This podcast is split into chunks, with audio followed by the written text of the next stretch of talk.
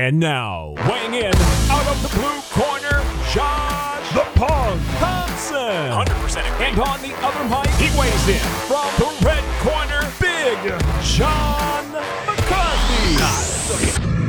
We're gonna give you guys a little nugget today for Super Bowl Sunday. So we're gonna, you know, we're gonna mainly talk fights, but we are gonna give our two cents on the Super Bowl. I think later on, and uh, you know, I'm just gonna simply just say Chiefs all the way, baby. Look at you, man. I would say you're a homer, but you live in the Bay Area and you're going with the Chiefs. I, I know you're a Chiefs. fan. no, I'm a Chiefs fan. All right, so like, let's let's kick this off real quick with um, with Kamaru Usman, Usman and uh, Masvidal. Masvidal. God damn, Dana it's a good fight. Dana's confirming that this will be for the title. I, what, did, what did he say? Like in May or something? Did we not? Did we not say that it was going to be that fight? Yeah, I mean, well, I mean, No, I, I kind of it was leaning. I I was leaning. Yeah, after the, all the altercation. Yes, I was Yeah. still up until the altercation. I was leaning towards Conor and Masvidal. I was leaning towards that. I really believe they're gonna run Nate and, and Conor again. Yeah, I kind of think so. I kind of think they're gonna run Nate and Conor for the third time, make that money fight. Conor has a good chance of winning. Conor also has a chance of losing. but at 170, which I think their first two fights were at 170 also. Yep, both of them. But Conor now is a. I think he's had plenty of time to become a real 170 pounder. I mean, not so much like an Usman or you know those guys, but he's he's probably walking around about 80, somewhere in there. You know, I Uh, doubt it. No, you doubt I it. doubt it. 70, I doubt it. 75? No. Yeah, I would say no more than 75. I don't. He's just doesn't have that big a frame, and he he's got you know a lot of muscle on him and stuff. He's got big legs and stuff, but I just don't see him walking around in that 180 range. Yeah, I, I just think that we saw a little bit with the cowboy thing. He was able to, um, he, I think he felt comfortable with that weight. And if if uh, what's his name? His coach's name, John Kavanagh. Okay. If if Kavanagh is not lying, which I don't think he is, he's saying like he's do- he's been he's been dominant in the gym, performing really well in the gym, looks and feels really good. I, I I could see him um, walking through Nate also. You know, if if that's the case, I think he had fought at 55 for so much, and then just tried to fight at 70. And I think Nate is just physically a really big guy, and Nate's deal used to dealing with you know with guys that have power, used to dealing with guys that um that come after you. You know, try to get you out of there. He he can deal with Nate can deal with it all, but I'd like to see I'd like to see them do that fight because then we'll get a better idea of how how good Conor is at 170 now that he's put on this muscle and this weight and he's car- he's been carrying it around a little bit longer he's been able to get through a whole training camp with it and physically says he feels wonderful. And now it's just something for him to build on. Run the Nate back run the Nate fight back again. Or maybe even have him fight Nick if Nick is going to come back. I hope he doesn't. But there there talk there is talks of him saying that he's going to come back. I would love to see him fight Nick you know Nick or Nate. Both of those guys let him get that fight. And then he maybe potentially could fight the winner of Usman and and um, Masvidal. I really think. I feel like every time I say this, I've not just say this. I say every time I've been talking about Usman, excuse me, I've ruled against him, and he's proven me wrong. I think every time, I just I, I keep going with it, man. He keeps on making me look good. yeah. I, He's and good. I know I'm not saying he's not good. I have a ton of respect for him. I really like the guy. Like you know, um, we saw him at Mohegan. I think last year sometime, um, right before he fought T Wood, or right after he fought. I think it was before he fought T Wood. So maybe close to two Just years just ago. think just think about He's that good, fight. man. Just think about that fight though. That fight with Woodley. yeah, he just dominated it. He dismantled Woodley. Yeah, yeah. You, you know, you- T Wood can wrestle. T Wood is athletic. T Wood is fast, and he just dominated him. Anywhere he wanted the fight to be, it was. Anything he wanted to happen, it happened. He just made T Wood look bad, and that's not easy to do because Woodley's good, man. He's a stud. Yeah, I think that T Wood fights in spurts, and Usman didn't fight in spurts that fight. He fought, got the takedown, dominated the position, and T Wood just didn't have the he didn't have enough spurts. Now I also go back to sometimes when guys have been a champion for a long time, I, you kind of see them get a little bit complacent. You know, like Yeah. oh, none of these guys can beat me. Now they just got to work their way back, and sometimes they come back to the title, sometimes they don't. I mean, we saw it with GSP, a little bit complacent with the Matt Serra fight. You know, other things on his mind. Just you know, Yeah, they let, that, was, that was a lot of other things. but they let they let they let the outside world creep creep in. Yeah, but that, when normally you're going to, to that. GSP had just won the title. He won the title at UFC 65 against Matt Hughes. Yeah. he lost it to Matt Serra at UFC 69. so that was Houston, his first title defense. First title defense. Oh wow, I thought he had one or two in between there. Yeah. Oh, that sucks. Yeah. So when you sit Well, there, you see, go, this is why this "Ah, is, this I don't think he got complacent. It was everything that was happening in his life. It was all the pressures of being the champion and everyone coming in, and then management, and he wasn't getting along with them, and they were doing things that he was upset with, and bad things happen. God, this is this is why uh, we work so well together. You can uh, say things like that because I, I I thought it was like I thought he had one or two fights in between, Couple and in then between, yeah. then he just got comfortable. Like, okay, look, this is how it's gonna be. you know, because you could see from the first time he fought Matt Hughes to the second time he fought Matt Hughes, he was a completely different fighter.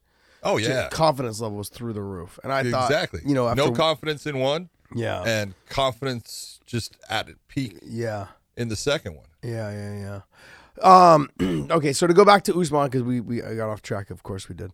Uh, Usman and Masvidal.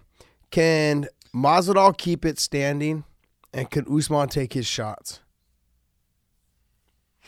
Man, I tell you what, I, you know, I look at uh, what Usman did in the Colby Covington fight, and I was really impressed that he was so confident in his stand-up that he would, he didn't even try for the takedowns, Yeah. And uh, that to me leads to the point of he's becoming more and more comfortable in that position. But I would always say, you never fight another man's fight, and if you're gonna if you're gonna face George Masvidal, you're gonna say that look at he's a stand-up guy. He's a guy that wants to be on his feet and he lands beautiful combinations. He's not a one-punch knockout artist. He breaks you down with combinations and then can land the one shot that can put you away. Mm-hmm. But it's his ability to break you down with landing all of these beautiful shots that he goes up and down with. I think that Usman needs to take George Masvidal down to win that fight. I think he's got to take him off his feet. He's got to rough him up on the ground.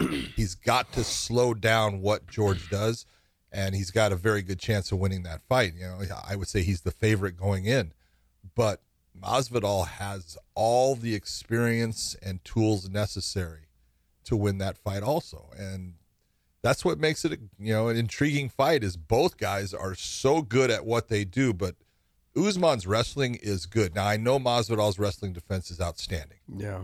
it is.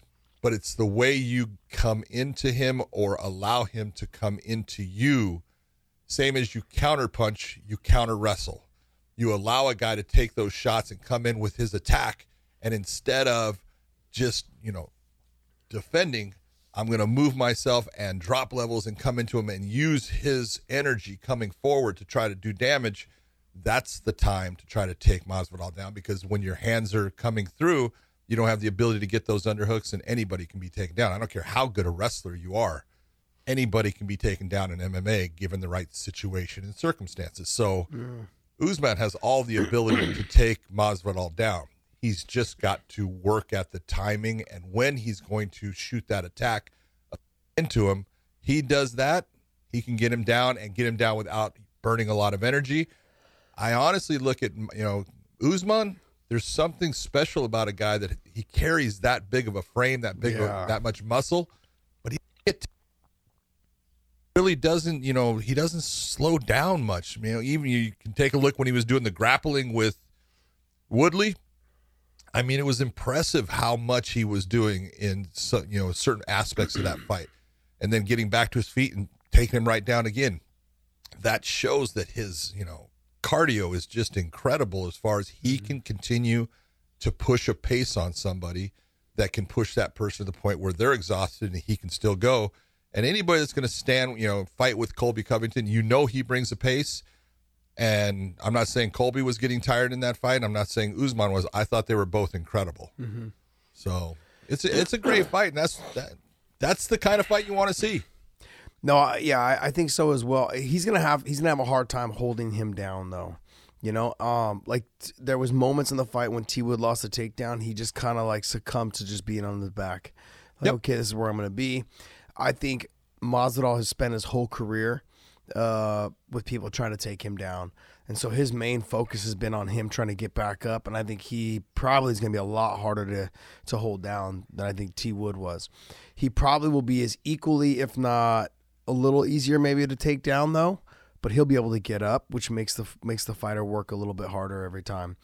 Once you get the takedown and you're able to dominate the top position for a while, the person on bottom is a deflated fighter versus the person who was on top doing the work, doing the damage. And that person on bottom was carrying your weight, whereas the person on top is really just floating. You know, you're not really expending a lot of energy except for when you're putting in the work to try to get them out of there uh, with the ground and pound. I mean, sure, you're putting work and positioning and all those things, but you're not having to carry someone else's weight. And I feel like that pays such plays such a factor. Now, if he takes Masvidal down against the cage, I think Masvidal is able to hop back up to his feet.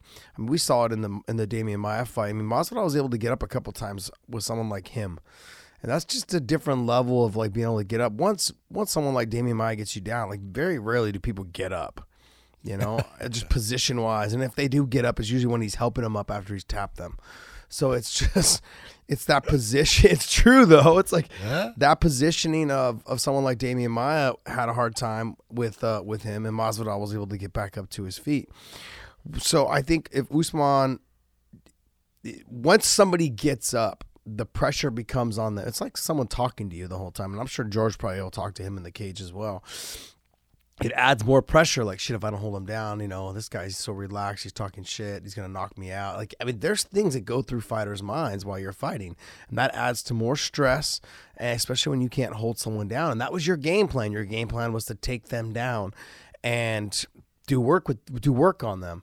You know, from the from the top position down. And if that doesn't happen, and you have to make that call that audible it's it's gonna it stresses you out a little bit more and it starts to get to your nerves and then it also starts to make you gas a little bit sooner.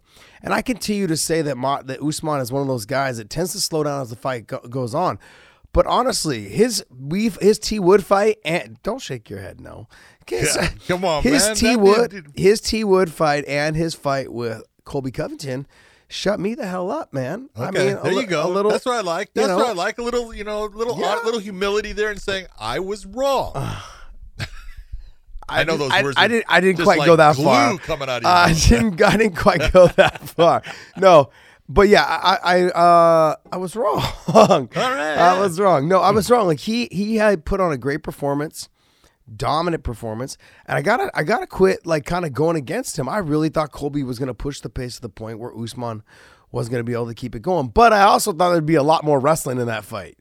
You Yeah. know, and I think that's kind of where the where Colby made his mistake. He should have tried to wrestle him a little bit more. And you know, I mean, Usman's built like a Greek god, man. And I think anytime you have a guy that has that amount of muscle, you've got to make them wrestle. You got to make them put the work out. And sure, he's comfortable in those wrestling positions, but he's also not comfortable in having to defend the or having to get the takedown. And then when he doesn't get it, out of the break, taking shots. What fight was it that we saw? It was a bell. Oh, it was the Cris Cyborg fight. Every time Julia Budd went to the clinch, we were like, okay, look, this is where she needs to be. Have her press against the fence. But every time Cyborg broke out of the clinch, what did she do? She made her pay, made her pay on the break, whether it was a punch or a kick or a knee, made her pay, and that makes them a, makes them a little bit more cautious to engage with them because then they don't. It's forcing them, even when they do engage, it's forcing them to want to hold on to it even tighter because they don't want to out of the break catch a punch or a kick or anything.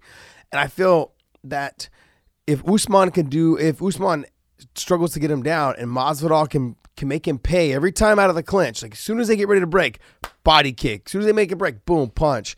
I mean, anything along those lines, knees, anything in that that area, he's gonna he's gonna cause some problems for Usman. I'm not quite going against him yet. I'm, I think I'm gonna get closer to the fight.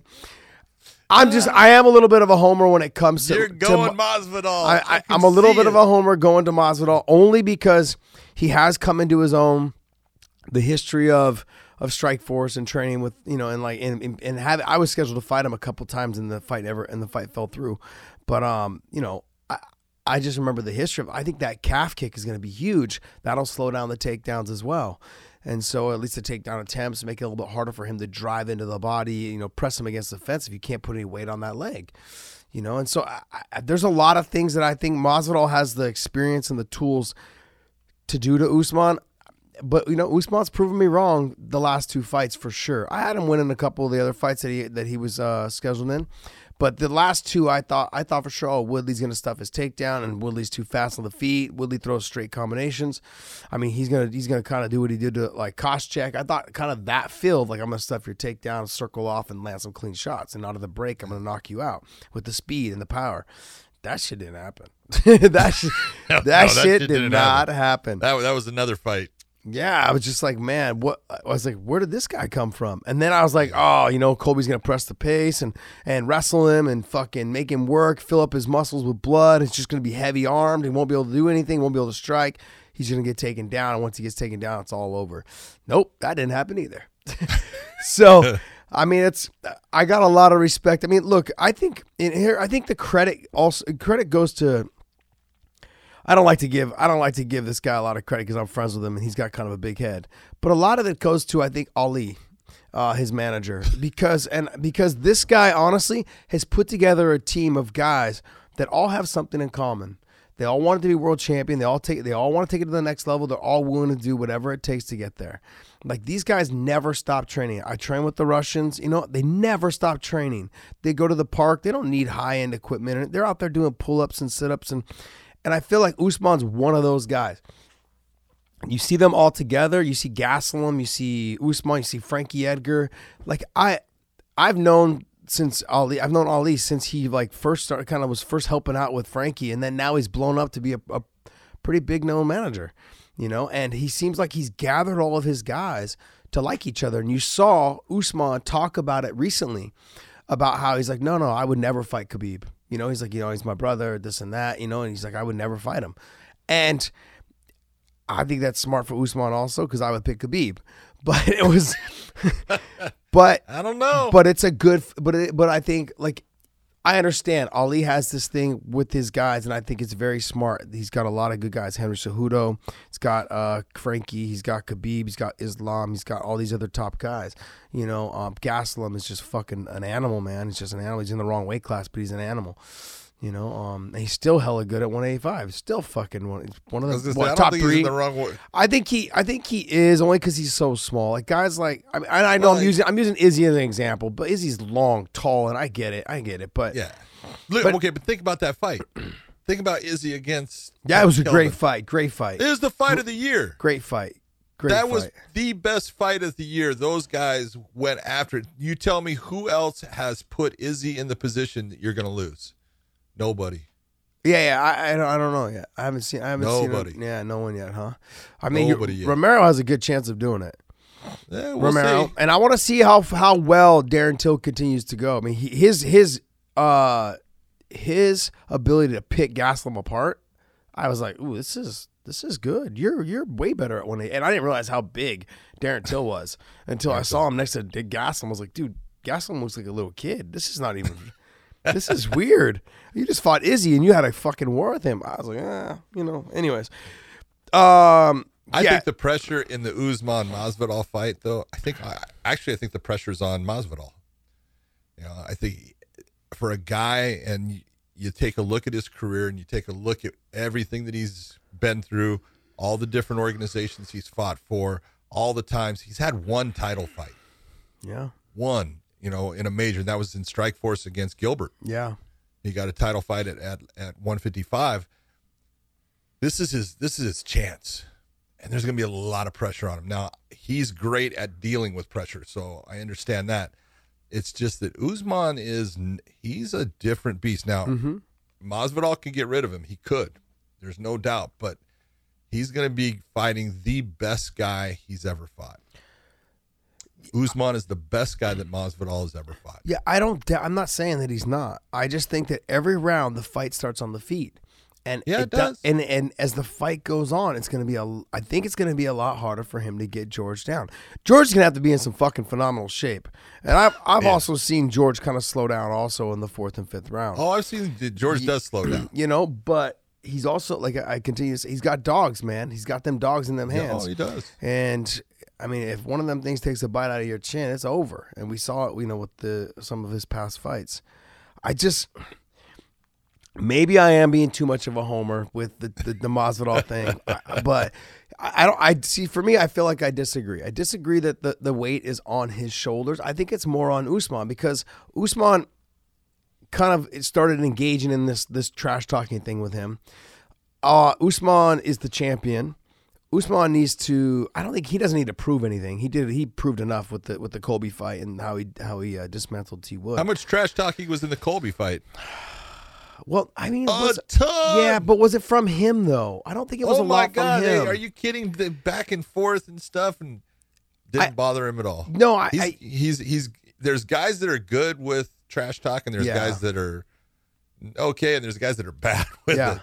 And he handles it very well. You know, because when it's when you step in the cage and you're standing across from that person, it doesn't matter. You get to punch them in the mouth; they get to try to punch you in the mouth. Yeah. Yeah, I think uh, I think also too I mean, like this may go back to the Ali thing. Like Ali is, is one of the biggest trash talkers I know. You know, in a friendly way for me, anyways. Not for the rest of you guys out there because he don't he talks hella shit to all you guys. But he's he he talks shit at the gym like when he comes and trains with Khabib and those guys, and uh, it's fun. It's it's a but I think that goes back to he probably gets his fighters together and they all roll together, train together, him and Khabib and Usman and you know and all the other and Gastelum and those guys, and they all know each other. They all know, and I'm sure there's trash talking going on in there as well. I think it helps prepare them for like the top level of guys, not just in trash talking, but the top level of guys of fighting. You know, I, like I said, I don't want to give him too much credit. I like Yali, but I'm just gotta stop, you know, patting you on the back, buddy. Yeah, but I think he's, I think he's doing a good. I think he's doing a good job as a manager. I think I feel like he he has found his niche, and the guys that he represents, uh, they all seem like they're very classy. They all handle themselves with respect and uh, very classy. You know, sometimes unlike Ali, but but it, that's that's what you have a manager for, man. That's what you have a manager for. Uh, Your To do- manager to- gets in the fights in the audience yeah, for you. yeah, it's for him to do all the work, bro. But look, bottom line is he's doing a fantastic job with his group of guys, and his group of guys right now are all champions. So you can't knock him. I think it's a great job, and uh, I'm excited for that fight. That fight to me Oh, it's a great is is has the potential to be fight of the year. It, you know, it depends on whether uh, Masvidal can keep it on the feet and land some kicks. I honestly believe that calf kick needs to start off early and often to slow him down right away. I mean, we've seen it only takes one or two kicks, and the fight, you know, the fight could change that fighter now is the different fighter because he can't put weight on that foot anymore. So it takes away all the striking as well as the um as well as the the ability to shoot a double leg or a single leg. Well, one one of the things that I was really impressed with with uh, George's fight against uh, Nate Diaz, Nate is that come forward pressure guy, and George stopped him. It's not that he backed Nate off, but he stopped him, and they just met and they mm-hmm. they changed positions, but there wasn't a whole lot of you know Nate you know chasing George down, and he, only when when George wanted to create space for a situation just to reset, he would you know do that, but. Usman is also that go forward guy. Mm-hmm. So it's going to be interesting to see does George stop him in his movement or does he actually start to circle out and give space in not trying to create that pressure that can allow Usman to come into him and get that takedown? Well, the difference between the two is that Nate is not physically a strong person, and you could tell No, it not right, even close to Usman. you could tell right from the beginning that George was the stronger fighter and had was faster and had more power. Like from those kicks, you could just see it pushed it pushed Nate back right away. So and as the fight carried on, he A was couple just of those taking kicks to the body would have dropped me. Yeah, yeah. Oh. Very true. Same here. damn. But then you take someone like Usman, he may not walk through them, but he's gonna let he's gonna let you know that it didn't bother him. You know, for for a kick or two. I mean, you don't want to take too many of them, obviously. But my point is going back to the calf kick. The calf kick, calf, calf kick is one of those things you just don't just walk through. You say that three times yeah, fast. yeah, really fast. Yeah. Um, so it's one of those things you don't walk through because after two, you know, sometimes one, one or two, it changes the dynamic of, of how you approach the fight. Sometimes guys start switching their stance, then they're shooting with the other foot. You know, they're not able to throw power because they're not used to fighting southpaw or you know or conventional if they have, when they have to switch their stance. So it changes the dynamic of the fight, especially in a five round fight. I'd get to work on that calf early and often as fast as I could. You know, and if you take a look at Usman, he's got so much muscle, but he he's got he's got extremely athletic. It looks like extremely athletic legs, and that's just my way of saying like skinny legs. You know, but he's uh, but I don't know how how many he could take. I don't know how often he could take them. You know, and We're gonna it- find out. yeah, and I- and, and I'm and, and I'm pumped for this fight. I'm pumped for. Do they give a date for it? Do you know? International Fight oh, Yeah, July it's in International Fight July. Week. Yeah, International Fight Week. Is that I think it's like do, the 13th or something like that. why do they call it that now? That there's like no companies there except for Reebok and I think Monster. Why don't they just call it the Monster Reebok Fight Week? I don't get it. Because it's internet. Well, they, you know, uh, it's International Fight Week. I don't know. It's a good should name call it it. like They- U- UFC Reebok Week or something like that. They shouldn't even call it it. should be anymore. UFC Fight Week because it is. It's UFC's Fight Week, man. It's Yeah. uh, it's their. They they should call it the Summer Slam or something. I don't know. I guess you can't. That's pro- that's probably uh, trademarked by WWE. I'm sorry. Maybe, maybe. No, who watches that garbage, anyways? Your boy DC Yeah, yeah. That's little kids. loves that crap. Little kids watch it. Uh. Um, what? Eh, eh, you know what's even worse? Your is boy so- Bobby Lashley competes some in it. some little kids even have they even, Even get, like, Jake the Hager? fake, they get the fake belts and stuff. You know, like it's like they carry it around their house like they're people. Like, you put that belt man. on your shoulder, you feel good for the day. Come on, man. Jesus, man. Every morning, every morning, podcast Dave gets up, throws. He has one, throws it over his shoulder, and walks around his house like he's the man. And then his wife wakes up and comes outside. And she's like, Okay. put that shit right. away." She's like, you're, I- ta- you're, you're talking about this stuff, so I got to bring it up. You just had Jake Paul just fought some. I can't even say the dude's name in boxing. Yeah, got a one one round knockout win or TKO win, whatever you want to call it. And uh, his brother Logan, who had his boxing against KSI, sold out the Staples Center, sold it out in a day Hmm. for his boxing match. Actually, had championship fights on the undercard, well, underneath him in the co-main, and uh, he's been talking to uh, our boss Scott Coker. Yeah, he wants to come to Bellator. he wants to fight MMA. What's your take? My, okay, you don't have to say a thing. I'm, um, ah, ah, ah. that's good. Good answer, Josh. look, I Like that. think, I think, um, it's up to it's it's obviously not our call. Like you look at us, it's not our call. If you're gonna say it's up to Scott Coker, Yeah, that's really good, Josh. yeah, yeah. I mean- Very astute opinion right there, man. I, I don't know how you called it like that, but I think you're right. Way to go. Well, I'm gonna, I'm gonna, I'm gonna, I'm gonna pull, I'm gonna pull Ariel Helwani, and I'm gonna, I'm gonna, toe, I'm gonna toe the company line and say how great of a person Logan Paul is. I'm gonna say, um, how great he is for the company. Super nice to me. He said hi to me one time in the hallway, and so uh, we're actually really good friends now.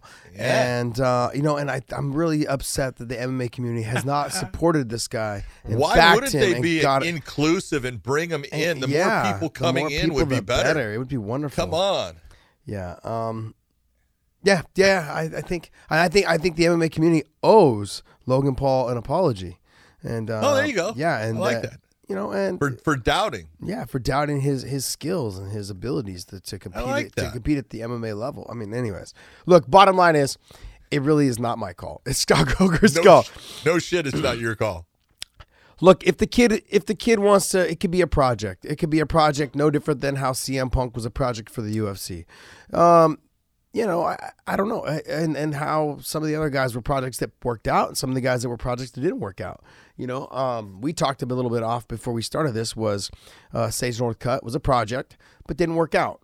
You know, um, and then you had CM Punk was Sage, a project. Sage, North, Sage Northcutt was a li- is a lifetime martial artist. yeah, yeah, but I'm just Lot it was skill. it was still a project though. It was still a project. Sure, absolutely. flashy, looked good, but wasn't an MMA guy. So it was still a project. Uh, Stephen Thompson was a project, I believe, and then it worked out. It worked. Definitely worked out. It definitely worked out. You know, the kid's amazing, uh, dedicated to the craft. You know, Brock Lesnar. You could say it worked out. You could say it didn't work out, but you became a UFC champion in the heavyweight division, even though when it was one, when it was the weakest division there was at the time. But it still it worked out. It worked. I mean, it just put fans in the stands, and they sold millions of pay per views. It worked out. To me, that's a workout. Oh no, it worked out. Come you on, know, and here let's that, just that say that worked out huge. let's say Logan Paul comes and you know, and he is on the card, and he sells tickets and, and he sells pay per views. Then I call it a workout. It works out. I mean, no different than how what's his Call name? it a workout. People, Greg Hardy right now. Greg Hardy right now is the guy that everyone's. I mean, like you would point the finger to. Like right now, it's a project that they're they're in the works with. You know. Yeah. But I got to tell you, he's he's performing pretty well. I mean, his fight, uh, his last fight, he had a tough go, but it was like it was still a good fight. He he showed, and then the fight before No, that, he's showing. He's he's showing, showing, skills. improvements. He's showing And he's skills an athlete. improvement. You and can he's, see he's he's a, an athlete. yeah, he's a really good athlete. You know, um, Jake Hager is the same thing. yeah, Jay, yeah, you can say Jake Hager, but Jake Hager is a product as well. You know, it's like, and he's he's showing a little bit of growth. He's just a mountain of a man, dude. That guy is huge. so what is he? Six? He's like six seven, six eight. I mean, just enormous. You know. Um. anyways, I, look, I, I ju- I'll judge it based off of I like dogs. yeah, I like dogs. we got to tell you that. I think we told that story. That was a We funny did. We story. did. We did. Um, I think that we will judge it based off of what he sells and not how he fights. And ah, it always that always it. that always bothers me. But it's a business, man. Why? it's a business. Why is it that fighting is the one sport, be it MMA or boxing, where pe- it, first off, it's like every fighter wants to be an actor and every actor wants to be a fighter. I don't get that, but not me? it's not kind of true. But why is it that no one allows a guy to come and from you know the YouTube world and all right, we're going to put you on the court in the NBA? No, that ain't going to happen. Okay, or we're going to put okay, well, you know what? We'll make you a we'll ma- make you a flanker on the Patriots. Nope, that ain't going to happen. But you can go and you can fight a professional fight in mixed martial arts or boxing. and and I, I will be honest, when when he was going to fight KSI as a professional, because he had the uh, amateur fight against him, and it was in England, and uh, my friend Jack Reese was asked to be the referee for that fight, and I told him, I said, "Do it." Right, and I said, "Take the assignment." And he goes, "He says, no, these guys aren't aren't boxing. They're not even real boxers." I said, "It's good for boxing." And I told him that. I said, hey, th- it's good for boxing. It's going to bring eyes to the world of boxing because you're going to have all those people. I said, the damn thing sold out in a day. It's the next level a- tough man. That's what it is. Next level tough Well, man. yeah, YouTube you know. stars. Next level tough man. That's what it is. Yeah, yeah, it, it, it is. But it's a matter of you look and you go, I, I agree. It's not going to be a good fight. I knew that, you know, when he fought, you know, the boxing, match, it's not going to be a good fight. But people are interested in it, and that brings eyes to the sport. So is that good or bad? You know, it's like you bring up, you know, Brock Les- Brock Lesnar, Jake Hager had verifiable credentials in the wrestling world, mm-hmm. in real wrestling, as far as amateur wrestling, not in professional wrestling. Brock Lesnar was an NC2A champion. Jake Hager is a guy that wrestled in Oklahoma, had 30 wins in the year. I mean, both of these guys prove themselves in what we consider a very important element of mixed martial arts, and mm-hmm. that's the world of amateur wrestling. So you look at them and you go, you know what? Yeah, they were pro. Their projects. You know, Jake's a project right now. You know, Brock was kind of a project, and the UFC threw him in the de- deep waters, and he swam. You know, he lost his first one against Mir, but man, you you look and you know James Toney came in, and you know that's a guy, world champion boxer. Did he belong in the cage with Randy Couture? No. No, but did Conor McGregor belong in the ring with Floyd Mayweather? No. Okay. But what did the biggest numbers? People want to see those things. And so I look at this with, you know, I you know, I totally understand why Scott Coker is meeting with him and if they put it together, you know, I understand because it's if, as a promoter, it's about how many butts in the seats can you put and how many eyes are you going to put on my product and if that's the guy that's going to put eyes on your product, I understand why you know they look and say, "Yeah, we'll give you a fight." Yeah, Yeah, no, I, makes I- sense. we go back in history. Um, look at all this the kind of side shows that made Pride so popular. Those little Yeah, freak show, those true. freak show fights is what made Pride so popular.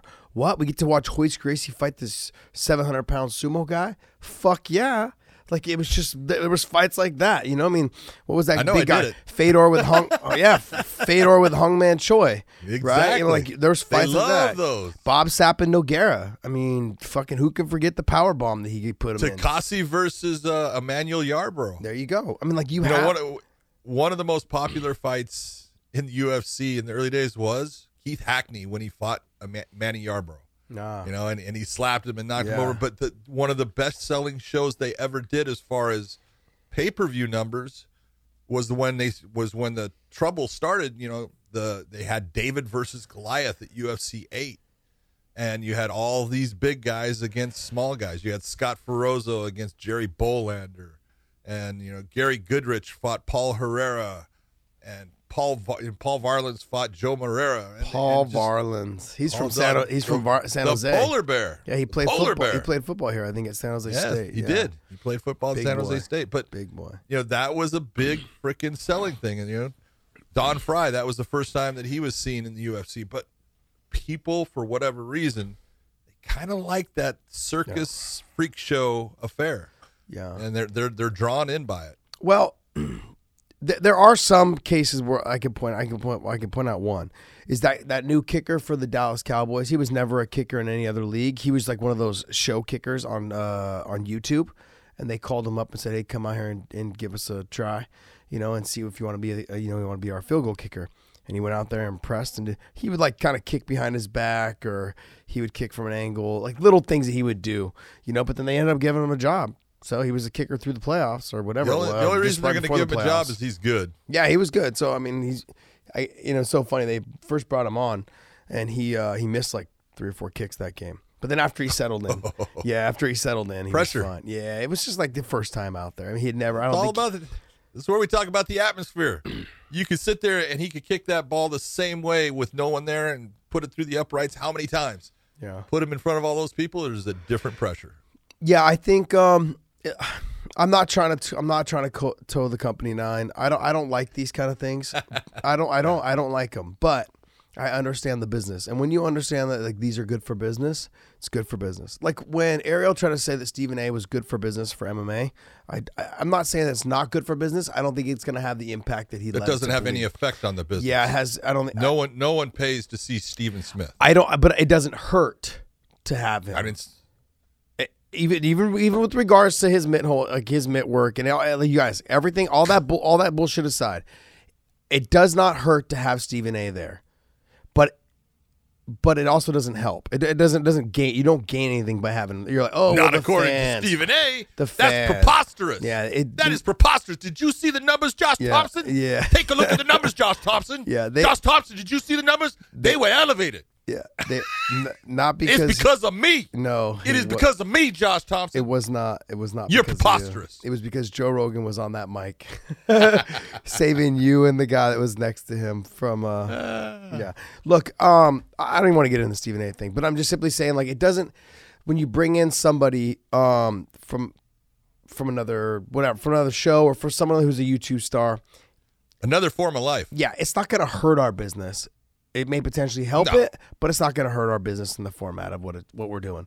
You know, so we'll see, man. I mean, I- from what I understand, he has a deal with with the zone. I don't know how many how many fights he has, but they, you know, they're I think they're going to work it out. And then obviously we have a deal with the zone, so I'm, I'm assuming that they're probably trying to have it all done together somehow, some way. You know, to to make sure that the cost is uh, effect it benefits both sides. So we'll, Well, see, you, man. you you know you know that he's got that he's had that ongoing little uh, I don't want to say Twitter Instagram battle with Dillon Danis. dumbest thing I've ever heard. Dillon Danis would fuck that guy up. And, oh, and- come on! now, if Now they did, re- if, if they had to do a boxing match, Sometimes when reality hits you in the face, it's a good thing. if we made it just a boxing match, then I'd be Dillon's like, in trouble. I mean, well, Dil- not in trouble, but it'd be, I, I wouldn't say be- in trouble, but it would be a be different. closer. It'd be closer. Yeah, be but closer. if it was if it was MMA at all, like Dude, he's a high school wrestler. What are you talking Bro, about? No way, man. Dillon Danis would he would destroy that poor young man. Yeah, I don't think it would get longer than a minute. Not even longer than a minute. And you know, my whole point is this: you can't take, even though Dylan is a young fighter who doesn't have a ton of experience. He look at verifiable skills as far as a jujitsu Oh. practitioner. Very good. You know, just incredible skills, and you've got to if you're going to put Logan in there, you've got to put him against somebody else that has somewhat of the same skill set. You can't just throw him in, you know, against somebody that's got a, you know, this giant superior skill set that's just going to overtake him. Yeah. So it'll be interesting. We'll see. Yeah. Here. So here, let's let's let's play matchmaker. All right. Let's play matchmaker. Who does he fight first in in Bellator? I wouldn't. I honestly, I if uh, if my name was Rich Chou and I was good looking, which I'm, Which- it's neither. Okay. Um, You look like a chow yeah, I look like a Chow dog. dog. Yeah. All I need is a black tongue. um, I I wouldn't put anybody that's uh, on the Bellator roster against him. I can't do that. You know, because it's it doesn't make sense. It doesn't make sense for business. It doesn't make sense for the uh, the possibility of him actually you know doing this multiple times. I'm, I'm not sure that's what he wants to do. I don't. I have no clue. But you've got to find somebody else that has something like him that is popular somewhere, you know, popular in the UK, popular somewhere else. The guy that I would actually look towards, he's got a lot more ex- experience than uh, Logan, and I'm not sure, you know, size wise, I'm not sure that he matches up, but you know, Aaron from Shore. Ah. You know, that would be the guy that I would kind of look to. But I, again, I'm not sure about the uh, the weight factor. I think Logan is bigger, but Aaron would be the guy you know that I would look and say Aaron Chalmers. That would be a guy. Let's put those two together. You just hit the nail on the head, my man. That was a- Thank you very much. that that to me like that. As soon as you said that, I was like, oh shit, that's a great fight. Damn, that McCarthy guy's got something up there. Yeah, that what that's at 170, right? I mean, what is Well, Logan yeah, Paul? 85. Uh, yeah, he was uh, closer to to. I think he was 200? 195, 200 pounds. So he could go to 185, and Chalmers comes up to 185. Yeah, They meet in the middle. yeah. That This makes, is a plan. that makes for a good fight. Yeah, yeah, yeah. Yeah. Chalmers is good. Chalmers is a gamer. We could just put him against MVP. Poor Yeah, guy. that's a that's a real Yeah. good idea. I can't think of any other guy, honestly. I mean, uh, what's it called? Baby Slice. That might be okay. Um, Baby slice too small. oh, Corey Browning, too small. So, um, I can't think of anyone right off the top of my head, to be honest.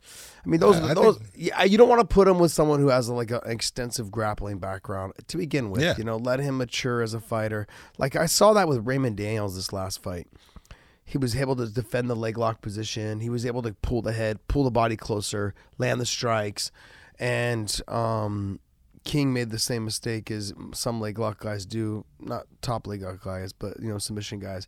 They get Can't have both hands on a leg and your head's of yeah, your head's exposed. free and open to be punched. You know, um, ask Frank Mir, Ian Freeman will let him know.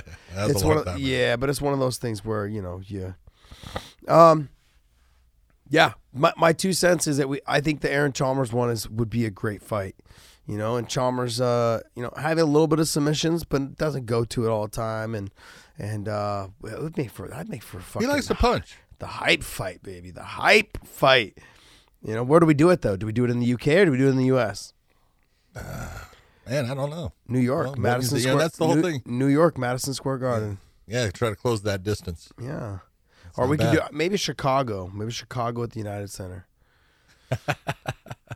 Look at you. See now, now you now, now you're not only matchmaking, you're being the promoter. You're You know what? the spot. I think fuck it. We just go straight to fucking Miami. We do it like in the Super Bowl.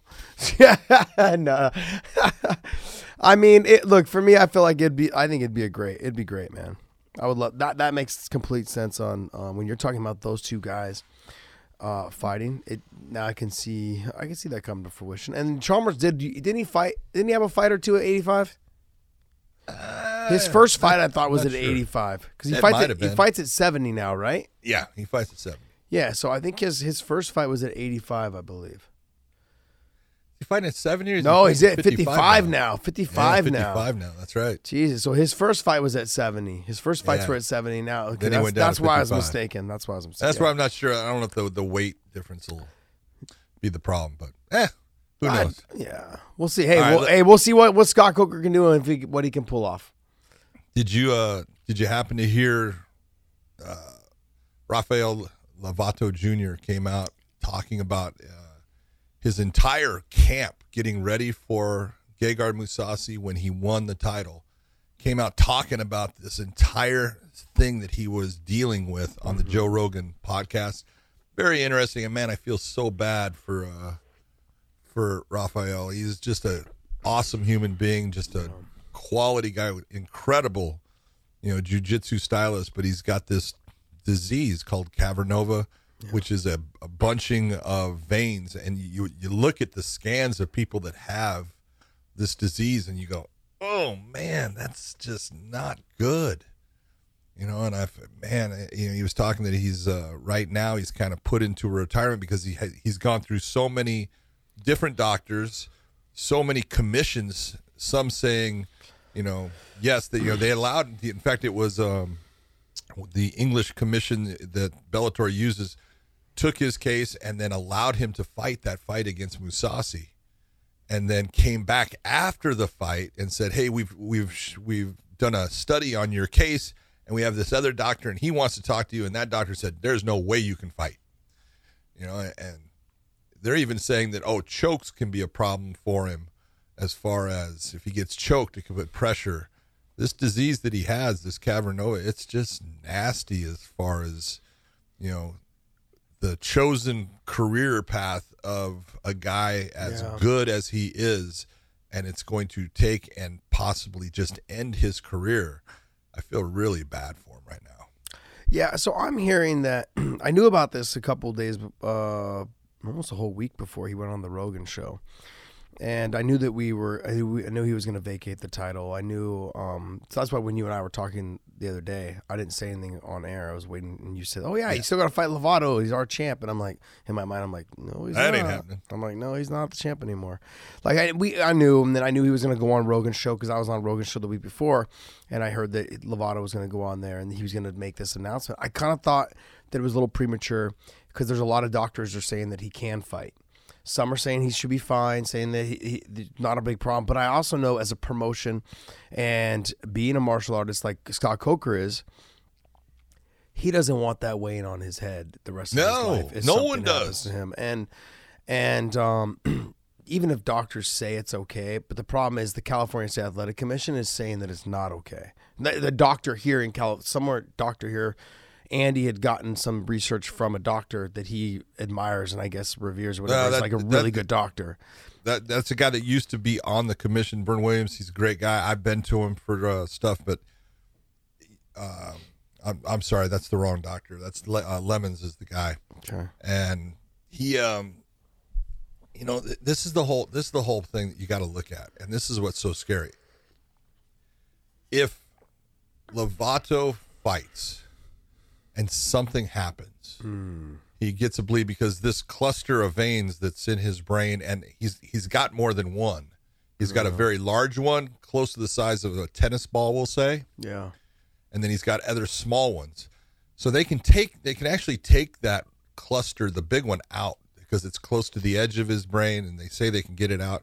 But then again he's got more and so they're not sure that they can you know Yeah. he'll they'll even let him fight. But this is where you gotta th- you know this is what people don't, don't realize is who holds a stake in this okay? Because you, everybody has their little stake in that fight in that fighter. And when you yes the fighter has it his life and then his family is, has their stake in it. But also the people of the commission that allow it to happen. So if it was andy foster in california mm-hmm.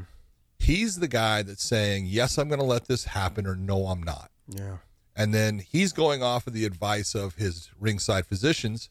So they're they're you know not only reputations but a lot of you know there's just a lot of weight in what they are putting out there either yes or no because if they say yes and then something bad happens who's liable?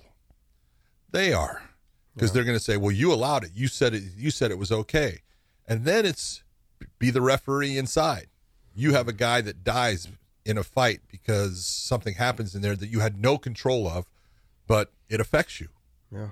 it affects everybody and it's just it's such a hard thing to look at because you don't want to take away a guy's livelihood. You don't want to take away his, you know, way of, you know, being who he is. But you're trying to do what's right for him. And this is, you know, the whole the whole thing in this is when I look at it and I listen to him, and he's had so many doctors tell him no, you cannot fight. And then he's had doctors say yes, you can. And I say it all the time, you know, doctors don't know. You know, it's called practicing medicine for a reason, and they're not sure because they can't be sure. You never know what's going to be, you know, what's going to happen with yeah. this individual compared to this individual. Yeah. You know, it could be that Lovato could fight for 15 more years and nothing's going to happen. And it could be that he fights for 15 more minutes and something bad happens. And you don't want to be the, the safest thing for the doctor to do is say, no, you can't do that. Don't participate in that activity. And I just look at it, and I know he just opened up his uh, a new big school in you know where he lives in Oklahoma City, and I, I, hear it's beautiful, and I know he was looking to pay for the, a lot of that through you know he was the champ. He was going to get a lot more money now being the champ and fighting as the champ. And you look and you go, oh, man, I'm so I feel so bad for him that you know all this time, all this you know that he's put into it. But you know, you got to look and say, man, you achieved something that most people never even get a glimpse yeah. of. And you're able to get that championship and you have that undefeated record and you, you, you know, walk through so many good fighters. You know, yeah. I think he had, you know, in his 10 wins, I think he's got, uh, like, I want to say six or seven submission victories, maybe one or two TKOs, and then he's got the decision against Chris Honeycutt, oh, and he's got the decision against uh, Mousasi. In that last fight, you know, you listen to what he went through to get to that fight. Very impressive.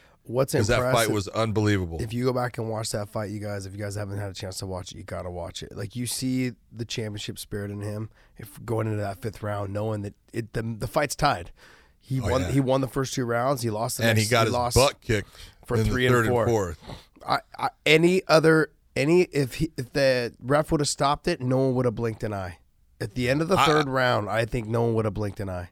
I I would have bet you know going into that fifth round, it's, Mousasi's got this. Yeah, because you know the, the momentum has swung, and, yeah. and you know Lovato was not being able to be effective in anything, oh. and he had to get him down. And man, he went out there and did what he was supposed to do in that fifth round, and he took that title. And you got to be so impressed with the way he did it. But, well, I do know this. I do know that um, I expanded my gym. And when I expanded my gym, I had a total of like another 50 something kids sign up in jiu jitsu just re- that, right as soon as it expanded. It's just one of those things. If you build it, they will come. And I think with his name, the way he carries yeah. himself, his family name, everything about him exudes confidence. And, and you can just, I mean, I sent him a message, you know, um, once I found out. And, and he reached back out, sent me a voice like a voice uh, text, and just like, "Hey man, I appreciate you reaching out. Appreciate everything you know that you said, and I, you know thanks for calling my fights, and you know, and, and just was very very grateful. And he's always been that way ever since I've met him, and uh, I'm excited to see him move on. I think to the next chapter. I think once you come out though, and you say something like that on Joe, like on a Joe Rogan podcast, it's out you know. there now. You've pretty much have tied yourself to this. And you've kind of tied the hands of the promotion as well as the commissions on we can't do anything with you now. And if he would have kept it quiet, maybe something, if something got proven that he was able to fight and then it was approved, no one would have, it would probably would have just been able to slide under the radar.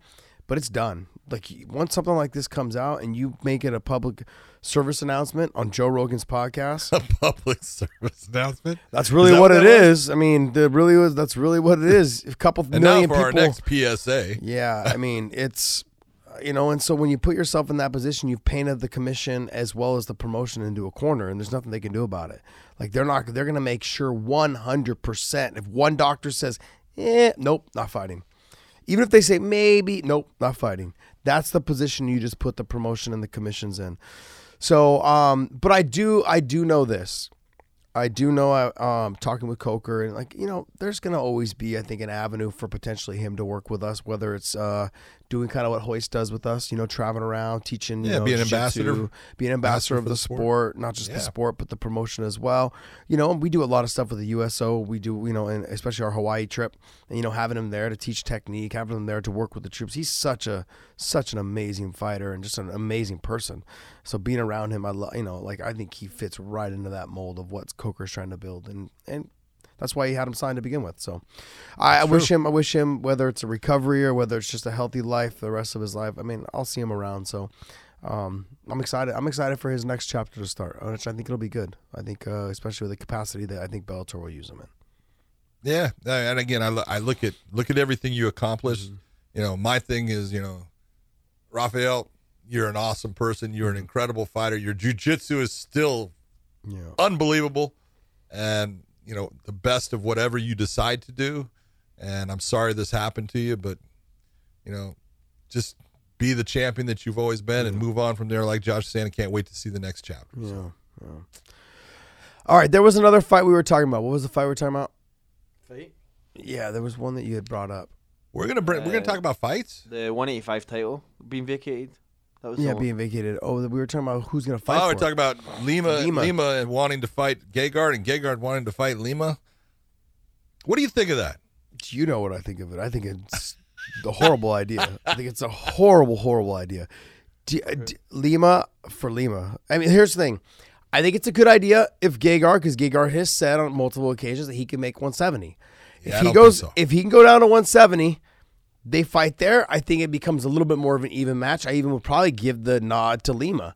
But What's he if? Lima, Cut off his left arm? he said he walks around 82, 83.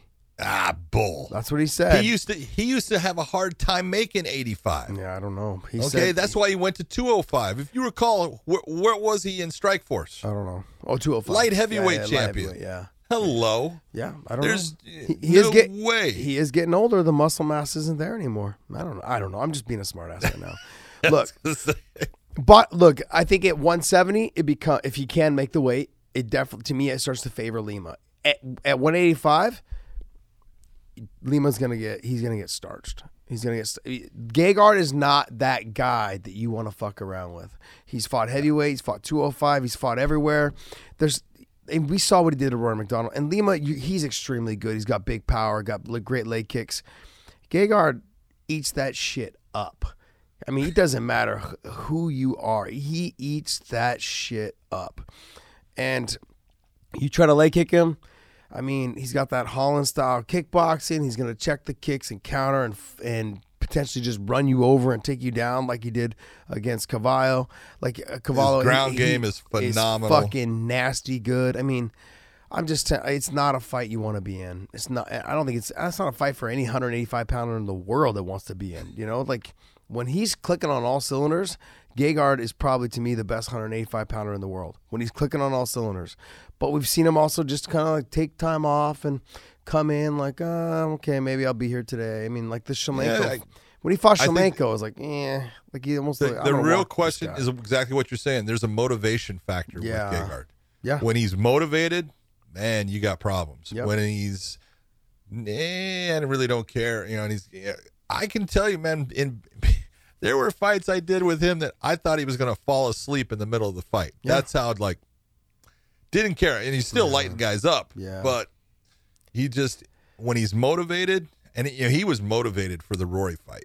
He was very motivated. That was a fight that, that made him excited. I, I actually had, you know, I went with him and uh, uh, his manager Nima. We went and had drinks and sat there talking, and he was super excited when they did the the media thing for that fight. And he goes, he goes, no, he says, a lot of people think he's really good. He goes, I'm going to show everybody just how good he is. yeah. And he goes, and man, he just went through Rory. And Oh. I, I just look at, you know, it's that motive, you know, what's going to motivate someone. So the real question is, who do you put? If you don't put Lima at 185, which I don't think they should, I think Lima needs to defend at 170 against a couple of different people. Yeah. Yep. You know, but who do you put to Uh, I fight could for that vacant title? I could see Salter being there. Okay. Um, But I- Salter just had a hard fight against his stablemate in Van Steenis. Yep. So there's a little bit of a story there. okay. A little bit of a story Little there. story. All right. Uh, I would maybe say Salter. Um, I, I know it's too soon, but maybe a Fabian Edwards. See, that's the guy I was actually thinking yeah, about. I know. I would say maybe Fabian, but I think until Fabian beats somebody like a Salter, it's gonna be hard. Or Van. He hasn't fought Van yet either. You know, No. and Van just fought Salter. So I think you give Salter the fight against Gegard, and maybe you have Van and Edwards fight each other. You know, somewhere in there. Uh, I mean, Van already beat. Uh, he beat uh, Shipman. Shipman. And, and Fabian Edwards just beat him. Very controversial, but just beat him as well. So I think that makes sense to have those two fights happen. And uh, you know, I, I, mean, we're going to be back in Dublin here shortly, but then we have, you know, I know we have a a, a stacked um, year with European shows, so we could have it in one of those shows. Dude, what what is it with you? You bring some bad luck to the European going to Dublin because every time that they're going to do a show in Dublin that you're doing, the fights fall out. All of them. What the hell? But actually, I'm I'm still actually really entertained with the Bungard fight. Yeah, Bungard like and Primus. Bungard. That's a good Bungard is. Bungard's good. I mean, like he, He doesn't he doesn't get the credit he deserves. It's tough. You know, uh, he's he's hilarious in, in post fight interviews too. He just yells into the microphone. I can't understand a fucking word he says, and then he just runs out of the cage. I think he's got to keep that going because it makes my job a lot easier. There you go. And it's So, like, go I ahead love do it. it. I go it. to ask Go. a question, and he's like, "Oh, yeah, fucking, fucking, fucking, fucking, fuck, it, fuck, it, fuck," fuck, fuck, and then he runs off into the, and I'm like, "Okay, cool." I And was- that's and the that's man, it. That's Chris the man. Right there you go. So I actually I think this is gonna make for a good fight. I was definitely into the Peter Queally uh, Primus fight. I wanted to see that fight as well. But I think I think this still makes it still makes for a very good fight. It Should be good. What about Ellenor and Gallagher? You know, I never, know- I never thought when I had seen Ellenor fight the first time. Who did he fight? Nathan Grayson, I believe. It was in Newcastle, I think. Yeah, when he fought Nathan Grayson, he beat him quickly. I was like, wow. Well, you you were all hot. You were you were big on Grayson. I was big he's- on he's Grayson. Super athletic, man. I agree with you. He's, Yeah. he's dynamic. Yeah. But, but I here told you, Cal Ellenor is a fucking beast. He, He- just keeps coming. he is. And before that, I had underestimated Cal Ellenor, but I also looked at Nathan Grayson that week of the fight, and I was like, this is not going to work out for you because he was complaining about the fact that he wasn't on the main card. Man, I'm a fucking main event fighter. I should be on the main card. He was complaining, complaining, complaining. And when that happened, Win, win fights, you'll be a main, yeah, main event and fighter. when that happened, I'm like, dude, he was he. Every time someone from in the media scrum came up to him, he's like, "This is bullshit. I'm a main event fighter. I should be on the main card." And when he said that, I'm like, your mind's not even on the fucking fight. You're just thinking about what about me? What about me? I'm like, it doesn't go that way, man. Win fights, and the rest will, rest of it will take care of itself. Take care of itself. You know, That's it. and then it just it was that I just knew going into it. I was like, this your mind's not even you're not even thinking about your opponent and what's going what's going to happen. And he went out there and he got him quick. You know, it was I want to say it was like you know, two minutes or a minute thirty or something like that. You know, Cal Ellenor did, but also Cal Ellenor and and uh, James Gallagher. Ellenor is huge com- compared to to uh, Gallagher. Gallagher is a smaller guy, man. He's he's a little bit shorter, a little bit. They're probably equally about the same skinny, but like Ellenor's tall, long, and lanky. I mean, he's gonna have a hard time getting in. His stand up is not that great, but on the ground, the jiu-jitsu portion of it all is gonna be good. That I think their skill sets match up very well. yeah, yes they do, yes they do. But size to me, I feel like it, it's gonna end up leading to Cal Ellenor a little being a little bit longer. It's gonna make for a. We're gonna see how good James Gallagher is in this yeah, fight. it's a good fight for We're gonna see how good he is in this fight. And uh, you know, and Cal coming off off that all that that controversy over the uh, the brain scans and everything like. It's good for him to finally have that all settled behind him and and uh, doctors saying he's ready to go, he's healthy, and it's you know and been approved by several doctors, and so he's good. You know, so I'm excited for this fight to finally happen. I'm excited for Yeah. it. But Is it is it Bandejas on that card too? yes, he is. God, who is he fighting? He's got a good fight too. Crap, man. You're supposed to know this. I know I am. I'm actually. I just got the bout sheet yet on Friday. Don't give me that look. You know exactly what I'm thinking. I know exactly. what you're yes, thinking. yeah. It's all Which shows it? Uh, Ricky Bandejas. He's fighting. God, who is he fighting? Where's where is this?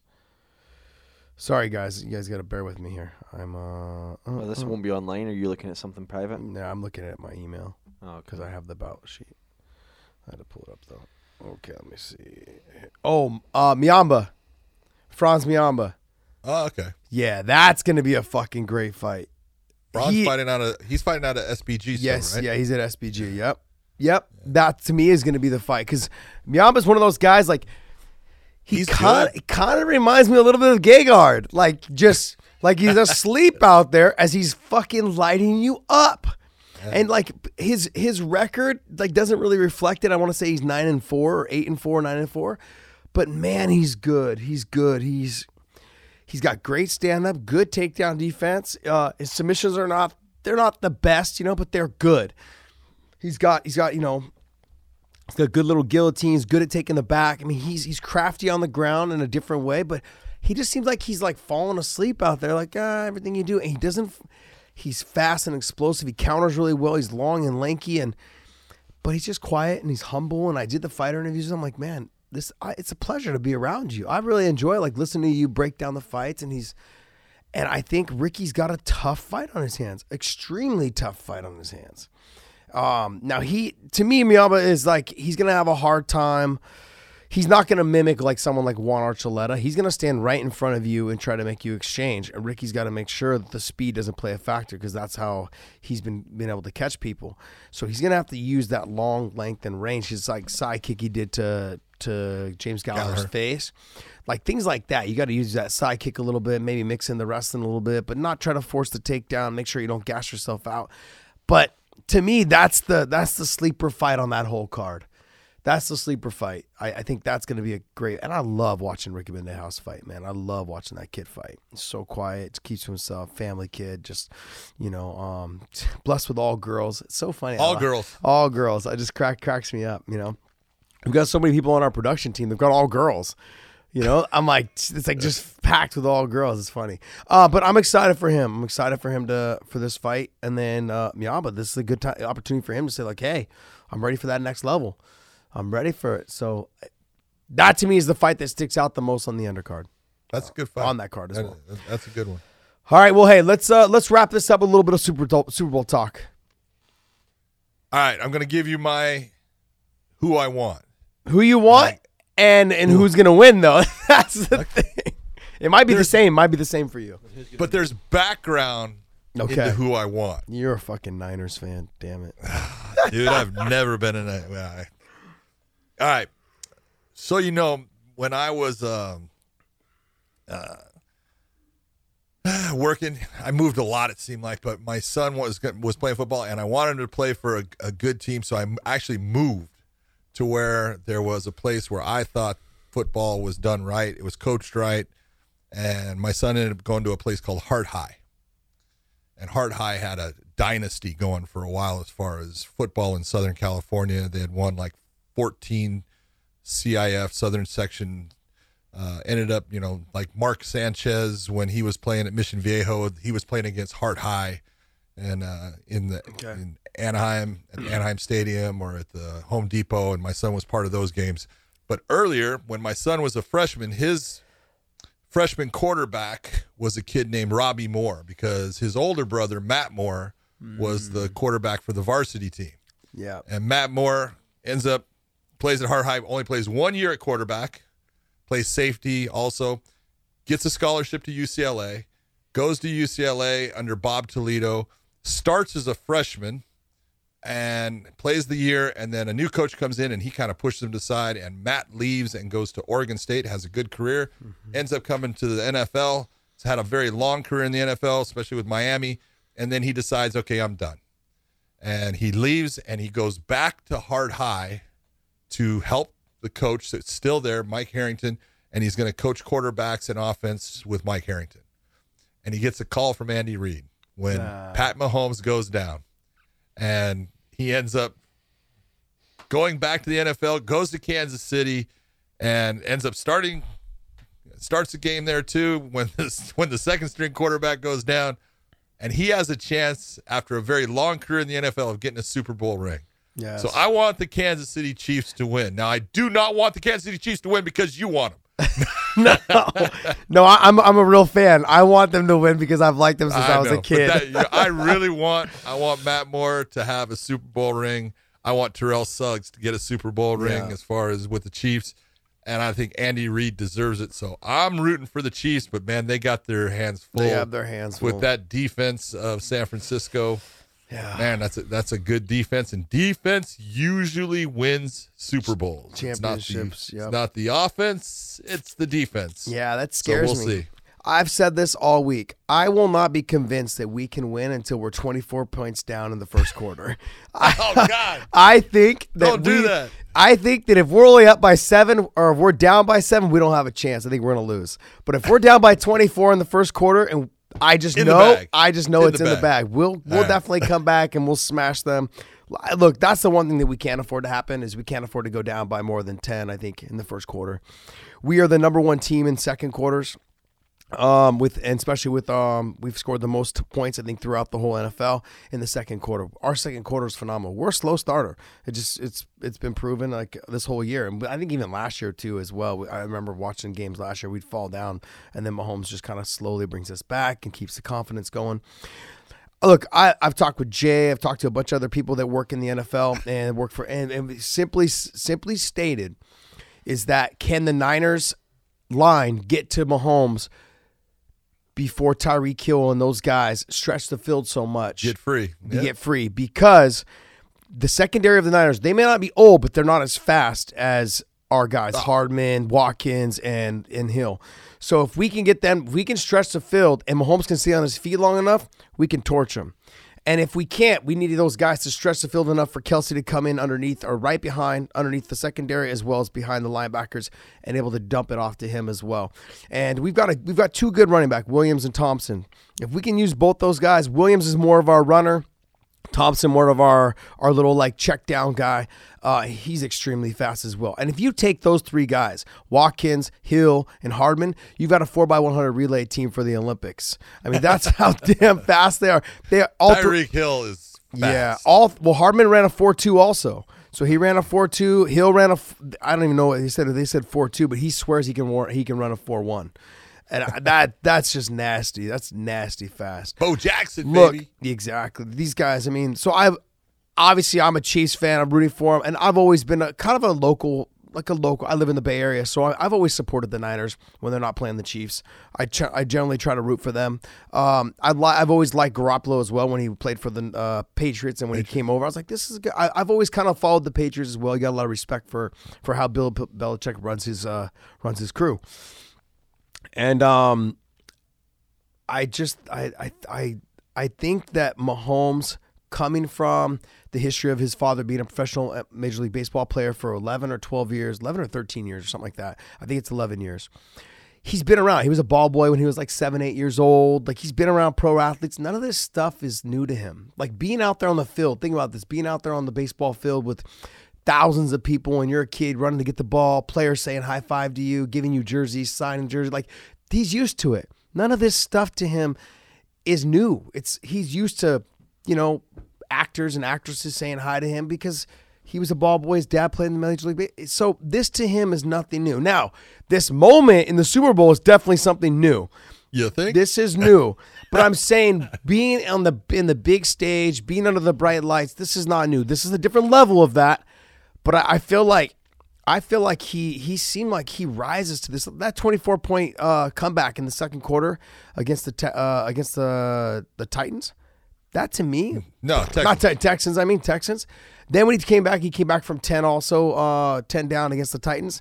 Yep. I mean, and they have, they're known for their Broke defensive. my heart. Let's uh let's but let's be real. Their defense and their offensive line is it's not just as good as the Niners, but they're up No, there but and that good. but they're up there. They're good. And they they had a hard time getting to Mahomes as well. So we'll see, man. But then what concerns me the most is our running, our we have a hard time stopping the run. And Mostert is not the same guy as Derrick Henry. Derrick Henry gives you the chance to get to him because sure he's fast, but he's also a big body. He's like two two forty something like that. Mostert's a slasher.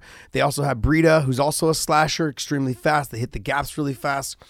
There's a lot of things that concern me, but if we don't stop the run, we're going to lose this game. There's that. What's the score? And if we What's can't, score? Predict. Come on. I'm going to say 27 24 us. Damn. okay. 27 24 us. We're favored by one on the on the betting lines. I think one and a half right now. I, it may have changed right. since like a couple days ago, but yeah, I think we're favored by one. One and a half is what we were a couple days ago. So I, I it's going to be a close game. It really is going to come down to if they can. If they can stop our little dump offs, Mahomes gonna have to he has to get rid of the ball real fast, and you gotta be 31 careful. 27. 31 That's my 27. prediction. Chiefs, 31 27. Chiefs. Chiefs. I say I think it's going to be a close game too. Yeah, it's going to be a close game. Twenty seven. I think Smith, this may end up being either a snooze fest. I just think we score too I fast, don't, I don't think so. I- or it's gonna be a very high scoring game. It's going to be a fun game. Yeah. Damn it! I hope my team wins. All right, guys. Hey, thank you guys for tuning in. I hope you guys enjoy the show. Uh, Big John McCarthy, John McCarthy MMA, his IG and his Twitter. Thank the, you. The Real Punk, IG and Twitter for myself as well. Follow Weighing In Show on I Instagram.